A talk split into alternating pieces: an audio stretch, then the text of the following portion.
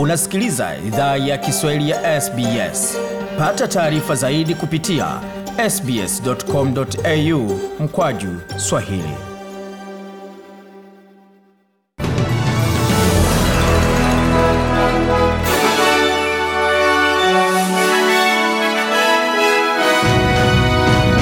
Wasikiza idhaa ya Kiswahili ya SBS na hapa ni taarifa kamili, tukianzia jimboni Queensland ambako serikali ya jimbo hilo imetangaza itaondoa sheria za coronavirus kwa watu ambao wamepata chanjo kamili na biashara, pamoja na kuweka vizuizi kwa matembezi hospitalini kwa watu ambao hawajachanjwa kuanzia mwezi ujao.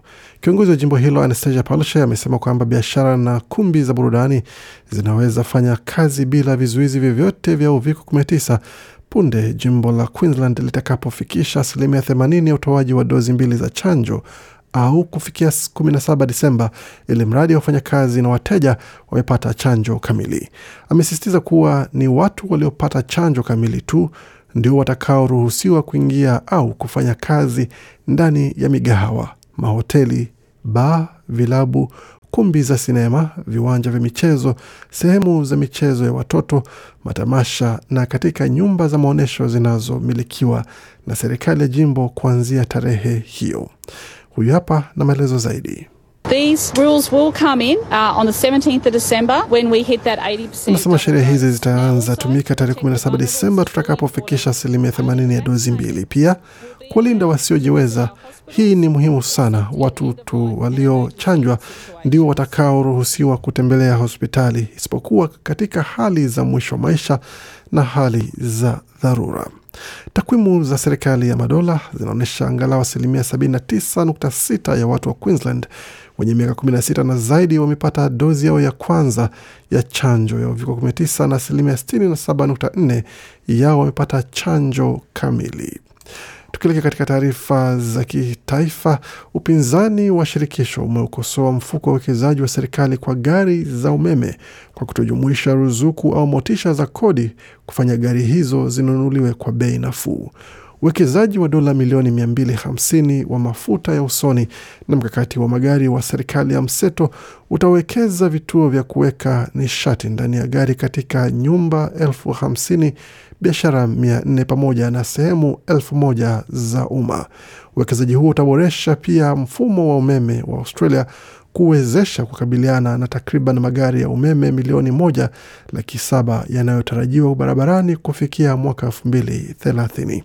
Ila kiongozi wa chama cha Leba Anthony Albanese amesema kwamba mkakati huo unastahili enda mbali zaidi kama serikali inawataka watu wengi zaidi waendeshe magari ya umeme. It is a good thing if we encourage the uptake of electric Anasema ni kitu kizuri tukihamasisha matumizi ya gari ya umeme.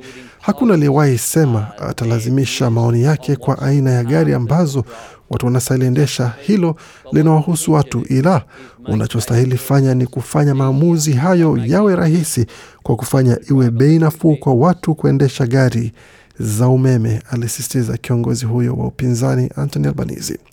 Na katika taarifa zingine, serikali ya Victoria hii leo tarehe 9 Novemba imezindua utafiti mtandaoni kwa wakazi wa Victoria kuchagua uzoefu wao kuhusu ama kwa mradhi kuchangia uzoefu wao kuhusu ubaguzi wa rangi pamoja na mapendekezo ya kukabiliana na matatizo eh, hayo. Utafiti huo utakuwepo hadi tarehe 8 Disemba na utachangia katika mkakati wa kwanza wa jimbo hilo dhidi ya ubaguzi wa rangi ambao una lengo la kuunda jamii salama na inayojumuisha zaidi kwa jamii za watu wa kwanza na jamii zenye tamaduni na dini tofauti. Ross Spence ni waziri wa masuala ya tamaduni mbalimbali, ameeleza shirika la habari la SBS kwamba mkakati dhidi ya ubaguzi wa rangi utazinduliwa mwakani kuzuia ubaguzi wa rangi jimboni humo. The strategy is going to be based on the advice of the Anti-Racism Task Force. Anasema mkakati huo utaundwa kwa ushauri wa nguvu kazi dhidi ya ubaguzi wa rangi ambayo inafanya mashauriano ya kina na mashirika ya jamii ya Aboriginal na Torres Strait Islanders pamoja na kufanya majadiliano maalum na wataalam katika sekta na mada zinazojumuisha uajiri, elimu, afya, haki na michezo. Bi ameongezea kuwa anajua ubaguzi wa rangi hukabiliwa ama watu hukabiliana na ubaguzi wa rangi katika hali tofauti katika jamii, na ameongezea kuwa ni muhimu mawazo tofauti yanaunda mkakati huo. Huduma za utafsiri na ukalimani kwa lugha ambazo tofauti na Kiingereza utatolewa pia katika shughuli hiyo, na wanaoshiriki wanaweza kapiga simu kwa nambari hii sufuri tatu tisa sufuri sufuri saba mbili tisa tisa sufuri. Nitarudia tena sufuri tatu tisa sufuri sufuri saba mbili tisa tisa sufuri wakati wa masaa ya kazi. Tukiangazia taarifa zingine ambazo tumeandalia za kimataifa kwa sasa, tuanzie katika taarifa ambazo zinajiri kwa sasa kwa upande wa Wajerumani ambao Ujerumani wautaka Umoja wa Ulaya kuchukua hatua na kuwazuia wahamiaji haramu wanaovuka mpaka wa Belarus na kuingia Poland ambao wanatarajiwa kuongezeka siku za usoni. Waziri wa mambo ya ndani wa Ujerumani Horst Seehofer amesema Ujerumani na Poland pekee haziwezi kulishughulikia suala hilo na kutaka Umoja wa Ulaya kwa ujumla kusimamia nao pamoja. Ombi hilo la Ujerumani limetolewa baada ya Poland kusema kwamba imezuia mamia ya wahamiaji kutoka Belarus waliotaka kuingia nchini humo. Poland imeonya kwamba maelfu wengine wako njiani na wakiwasili itatumia silaha kwa kuwazuia kuingia nchini humo. Katika taarifa zingine za barani Afrika kwa sasa ni pamoja na kiongozi wa waasi anayepambana na wapiganaji wa serikali amesema kwamba vikosi vyake vipo karibu na mji mkuu wa Ethiopia, Addis Ababa, na vinatayarisha mashambulizi mengine, akitabiri kwamba mapigano yatamalizika hivi karibuni, huku wanadiplomasia wakiendelea na majadiliano ya kujaribu kusitisha mapigano. Jal Maro, kamanda wa jeshi la ukombozi la Oromo almaarufu OLA, amemwonya waziri mkuu Abe Ahmed kwamba wapiganaji wanaoingia mkono serikali wanaendelea kuasi na wapiganaji wanaopinga serikali wanaendelea kuchukua ushindi. Jeshi la OLA pamoja na washirika wake wa jeshi la ukombozi wa jimbo la Tigray TPLF katika wiki za hivi karibuni wamedai kupata ushindi kwa kudhibiti baadhi ya miji na hawajaondoa uwezekano wa kuukamata pia mji mkuu wa Addis Ababa. Kitisho cha waasi kuendelea kudhibiti baadhi ya miji kumesababisha mataifa ya kigeni kuendelea kujadili namna za kusitisha mapigano ambayo tayari yamesababisha vifo vya maelfu ya watu. Na tukielekea nchini Kenya ambapo mizoga ya mifugo iliyonyauka ni ukumbusho kwamba ukame umeingia tena kaskazini mwa Kenya, ikiwa ni hali ya hivi punde zaidi katika mfululizo wa majanga ya hali ya hewa yanayokumba pembe ya Afrika. Mizoga ya mifugo hiyo kwa sasa, na wakati viongozi wa dunia wakihutubia mkutano wa kilele wa hali ya hewa wa kimataifa kule Glasgow, Scotland, wafugaji wanatazama wanyama wao wakiteseka kwa ukosefu wa maji na chakula. Yusuf Abdullahi alisema kwamba amepoteza mbuzi 40 akisema kwamba katika nukuu hiyo alisema kwamba ikiwa watakufa na sisi sote tunakufa. Alinukuliwa hapo. Serikali ya Kenya imetangaza janga la kitaifa katika kaunti kumi kati ya kaunti zake 47. Umoja wa Mataifa unasema zaidi ya watu milioni mbili wana uhaba mkubwa wa chakula, na huku watu wakienda mbali zaidi kutafuta chakula na maji. Watafi, watafiti wanaonya kwamba mizozo kati ya jamii inaweza kuongezeka. Wanyamapori wameanza kufa pia na amesema mwenyekiti wa hifadhi ya wanyamapori wa su, ya Subili Mohamed Sharmake. Waendelea kusikia idhaa ya Kiswahili ya SBS ukiwa na migodi migerani. Kwa sasa tuelekeze macho katika taarifa za michezo, tukianzia katika dimba la michezo, hususan katika uwanja wa michezo hapa nchini Australia. Mchezaji Dylan Alcott ametangaza kwamba anastaafu kutoka mchezo wa tenis wa kulipwa ama kitaalamu ukipenda katika michezo ya Australian Open ama michezo ya wazi ya Australia mwakani, ambayo itakuwa ni michezo yake ya mwisho kushiriki. Mchezaji huyo mwenye umri wa miaka thelathini alikuwa ni mmoja wa wachezaji mashuhuri pamoja na wenye mafanikio zaidi kuwa katika mchezo huo, akiwa na ameshinda zaidi ya kombe kumi na tano za Grand Slam katika hali ya michezo hiyo pamoja na mingine ambayo ameshirikiana na wengine.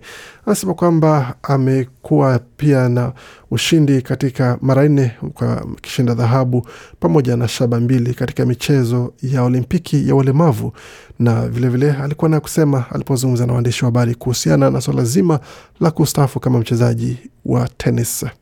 That's the reason I get out of bed. It's not to win.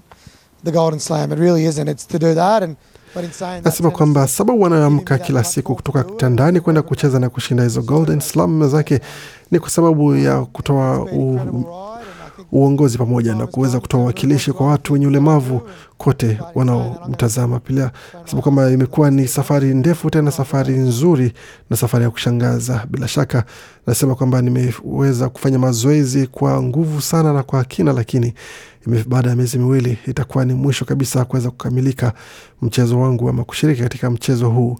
Bwana Alcott alisema katika taarifa aliyofanya na ama mazungumzo aliyofanya na waandishi wa habari. Katika taarifa zingine kwa sasa ni pamoja na kamba inaendelea kuongezwa dhidi ya mkufunzi wa timu ya Manchester United Ole Gunnar Solskjaer baada ya walimu wengine watatu tayari kupigwa kalamu katika ligi kuu ya Uingereza wa hivi karibuni, ikiwa ni mwalimu wa Aston Villa amepigwa kalamu, hivi karibuni. Sosha natumai bado ataendelea kuifunza United kwa mechi itakayofuata baada ya mapumziko ya mechi za kimataifa dhidi ya Watford. Rio Ferdinand, mshindi mara sita wa ligi ya Premier akiwa na Manchester United, ametoa wito kwa klabu yake ya zamani kumfuta Sosha kufuatia matokeo mabaya ya klabu hiyo.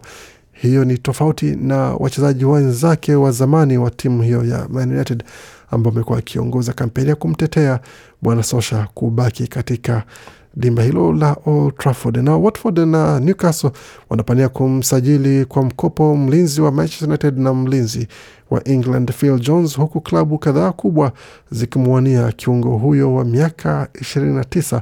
Hiyo ni kwa mujibu wa jarida la The Sun. Na Dean Smith aliyetimuliwa na kama kocha wa Aston Villa wikendi iliyopita, huenda akarejea uwanjani hivi karibuni baada ya klabu ya Norwich City kuonyesha nia ya kutaka kumsajili kama meneja wao mpya. Hiyo ni baada ya wao wenyewe kumfukuza mwalimu wao hivi karibuni. Na kocha wa zamani wa Chelsea Frank Lampard pia anapiga upato wa kuajiriwa na Norwich pamoja na Ralph Hasenhuttl wa Southern, South, Southampton. Kiungo wakati wa Hispania Saul Niguez mwenye miaka 26 anajiandaa kusalia Chelsea kwa mkopo wa msimu mzima kutoka Atletico Madrid licha ya kucheza kwa dakika mbili tu katika ligi ya Premier tangu alipojiunga nao mwezi Agosti. Ni kwa mujibu wa taarifa ya jarida la Telegraph.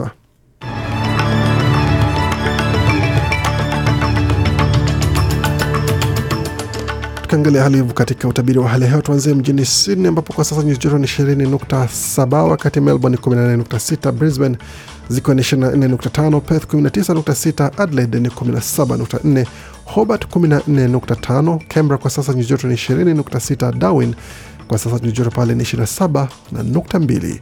Kufikia ni mwisho taarifa habari ambayo tumeandalia. Bakia nasi kwa makala mengine ambayo anakujia muda usio mrefu, pamoja na taarifa kuhusiana na yale ambayo yanafanyika kwa upande wa kabiliana na janga hili la uviko 19, utoaji wa chanjo na mengine mengi zaidi tuliowaandalia. Waendelea kusikia idhaa Kiswahili ya SBS.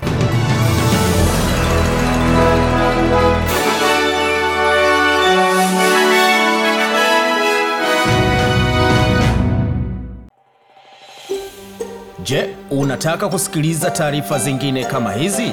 Sikiliza zilizorekodiwa kwenye Apple, Google, Spotify au popote pale unapozipata.